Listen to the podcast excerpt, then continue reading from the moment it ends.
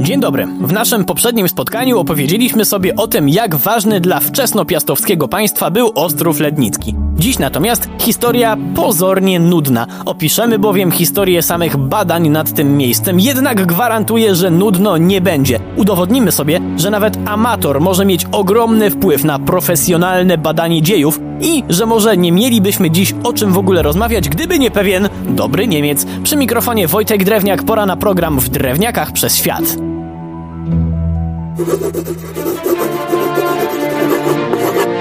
Cofnijmy się do pierwszej połowy XIX wieku, konkretnie do roku 1822, kiedy to niemiecki historyk Franz Monne, uznany profesor, w pracy Historia pogaństwa w północnej Europie umieścił informacje o ruinach na Ostrowie Lednickim.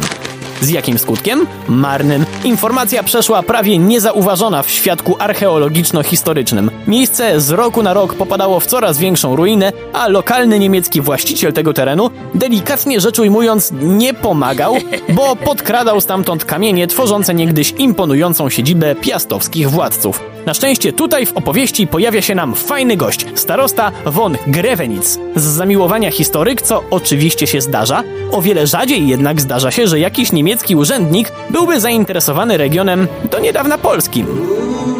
Dla von Grevenica przynależność państwowa nie miała jednak większego znaczenia.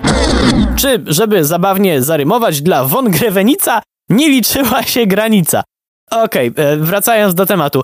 Coś mu podpowiadało, że to miejsce jest ważne i postanowił wystarać się o potrzebne zgody na prowadzenie prac badawczych. Nie było z tym większego problemu i w 1845 roku ochoczo ruszył z łopatą na wyspę, w najśmielszych marzeniach nie spodziewając się tak szybkich rezultatów.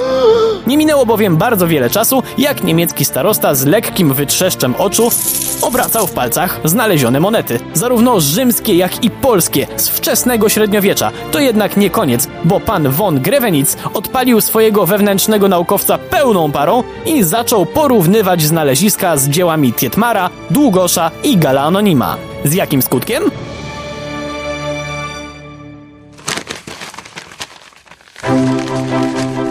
Mieszanym, bo co prawda słusznie uznał, że miejsce to mogło służyć za tymczasową siedzibę Bolesława Chrobrego, jednak już trochę bardziej odleciał z teorią, że to właśnie Ostrów Lednicki był miejscem, gdzie odbyła się uczta z cesarzem Ottonem III w roku tysięcznym.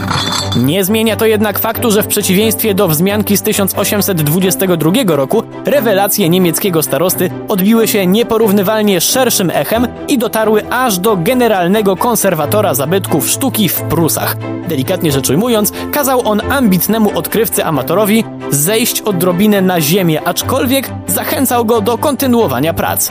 Inna sprawa, że w swojej opinii pan konserwator też się trochę nie popisał, bo sugerował, że Ostrów Lednicki powstał w okolicach XII wieku, ale czy tylko Niemcy interesowali się tymi stronami? A gdzie tam? Polskie badania nad Ostrowem zawdzięczamy hrabiemu Albinowi Węsierskiemu, który do biednych nie należał. Miał wszakże w posiadaniu zakrzew i sławin pod Gnieznem. Niektórzy bogacze inwestowali pieniądze w pałace z przepychem albo w wystawne imprezy, natomiast Albin, wielki fan historii, postanowił badać Ostrów Lednicki, a żeby mu nikt nie przeszkadzał, to najzwyczajniej w świecie kupił sobie to miejsce, bo kto bogatemu zabroni. W sumie to całkiem zabawne, bo decyzja hrabiego o zakupie Ostrowa wywołała aplauz wśród polskich elit. Ludzie ze wzruszeniem opowiadali, jakoby szlachetnej krwi hrabia wspaniałomyślnie wykupił z podłych niemieckich rąk kultowe dla polskich dziejów miejsce, żeby zabezpieczyć je dla kolejnych pokoleń swoich rodaków. A tymczasem Albin Węsierski najzwyczajniej w świecie chciał sobie pielęgnować swoją pasję.